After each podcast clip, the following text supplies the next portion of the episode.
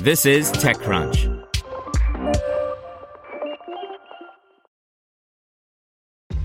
This episode is brought to you by ShipStation.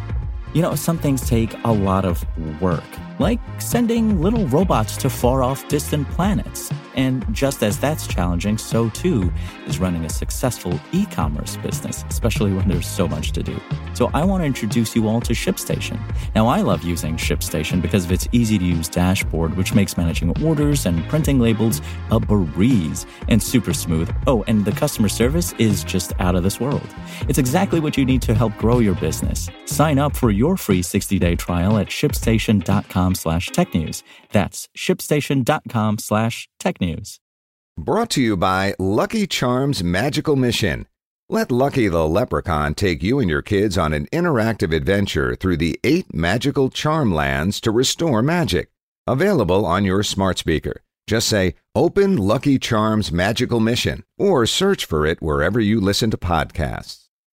The journey of a kids' book startup that tackles topics like racism, cancer, and divorce. $1 million in funding and nearly $1 million in revenue in 10 days. By Megan Rose Dickey. Jelani Memory, an entrepreneur and father, had been wanting to write a kids' book for years. While in the midst of raising a Series B round for his startup Circle Media, he started to feel burned out and wanted to do something more creatively fulfilling, Memory told me. And that's what led Memory to create a kids' book about, a book publishing platform to help parents tackle tough topics and conversations with their kids. Its first book was a kids' book about racism. It was really me as a dad trying to keep that conversation going with my kids, and my kids thought the book was cool, Memory said and it caused them to ask all sorts of new questions that I hadn't heard them ask before around the topic of racism. Memory then shared that book with friends and colleagues who suggested he write more books about other topics. So that's really when the seed was planted, he said. When you find yourself waking up in the morning thinking about something and going to bed at night thinking about it, and in the middle of your workday when you're supposed to be doing work, sort of obsessing over it, I just sort of intuitively knew that these books needed to exist, at the very least for my own kids, because I knew that some conversations really are too hard to have. And while I consider myself a pretty open dad and talk about a lot with my kids, some of those conversations are just too hard to bring up, or if you're ready to bring them up, you just don't know what to say. That seems to have struck a chord with the masses. The day after George Floyd was killed by police, a kid's book about did as much in sales as it had the whole previous month. And it didn't slow down, Memory said. The following day, sales went up two times, and the day after, another two times, and held steady. So, within the span of 10 days, a kid's book about saw north of $1 million in revenue. And to be quite honest, we had enough inventory that was supposed to last us the rest of the year, Memory said but we sold out of every single one of our titles except for two. At a certain point in June, there were about 50,000 books on back order. Grown ups were really stepping up to have these meaningful conversations with their kids, Memory said.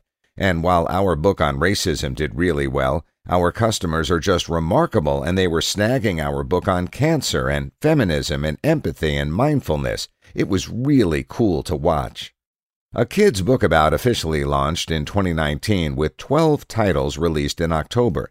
Today there are 25 titles available with plans for more on the way. The startup is primarily a direct to consumer business with a quote, fairly unique and novel publishing model, Memory said. A kids' book about writes all of its books via a workshop in a single day. The company brings in an author, talks through the vision and mission as a company, and then co writes the book with that author. A kid's book about intentionally looks for folks who have not yet published books, though there are authors on the platform who have previously published books. It just tends to be that if you've already published, you almost always are certainly a straight white male, Memory said. So for us, we look for folks with a deep personal story and someone who knows their topic inside and out through their lived experience. On the publishing side, a kid's book about gives authors no less than 10% of the revenue from book sales, while traditional publishers may give around 6%, Memory said. It also takes on average 45 days to go to market as opposed to 18 months in the traditional publishing world, Memory said. When the COVID 19 pandemic hit, a kid's book about realized it needed to tackle this topic, so it greenlit and created a book within four days with a social epidemiologist as a free ebook. The physical book is available on pre order for next month. Meanwhile, amid the massive social movement sparked by Floyd's death, the company realized it needed additional books on the topic of race. While my book is a great conversation starter on racism, we realize there are a couple of other books we really need to make, Memory said. So we're fast tracking a book about white privilege that will come out this fall, and a book about systemic racism as a way to sort of round out that conversation. Another untraditional aspect of the business is a kid's book about's approach to fundraising. Part of that process meant choosing his investors as much as them choosing him, Memory said. That means avoiding a lot of conversations. It meant saying no to some checks, Memory said, but it really meant going out and finding more black and brown investors. Memory also sought out investors where this deal would be its first investment in a startup. That was really important that I wasn't just taking accredited investors, but making room for unaccredited investors as well, knowing that if the wealth loop just keeps going the way that it is, only people with money get to make more money, he said.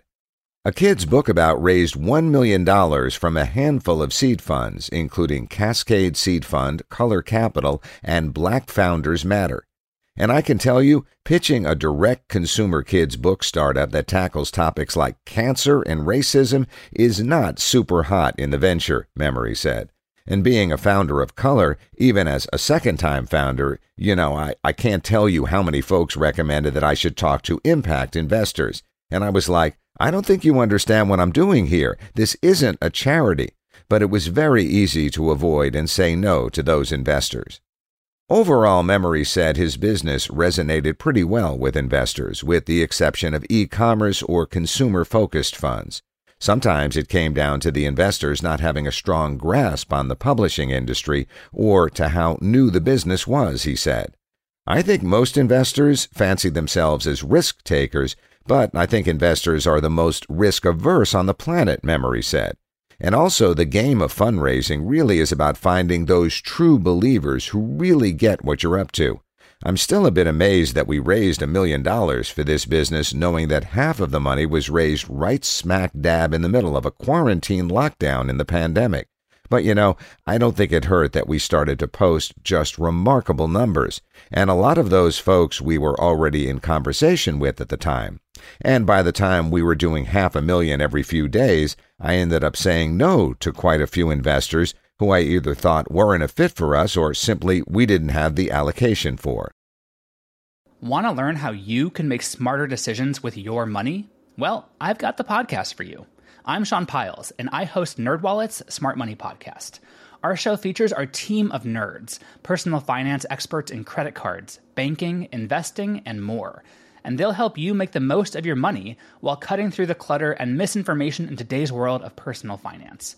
You'll get clarity on strategies to help you build your wealth, invest wisely, shop for financial products, and plan for major life events. Listen to NerdWallet's Smart Money Podcast wherever you get your podcasts.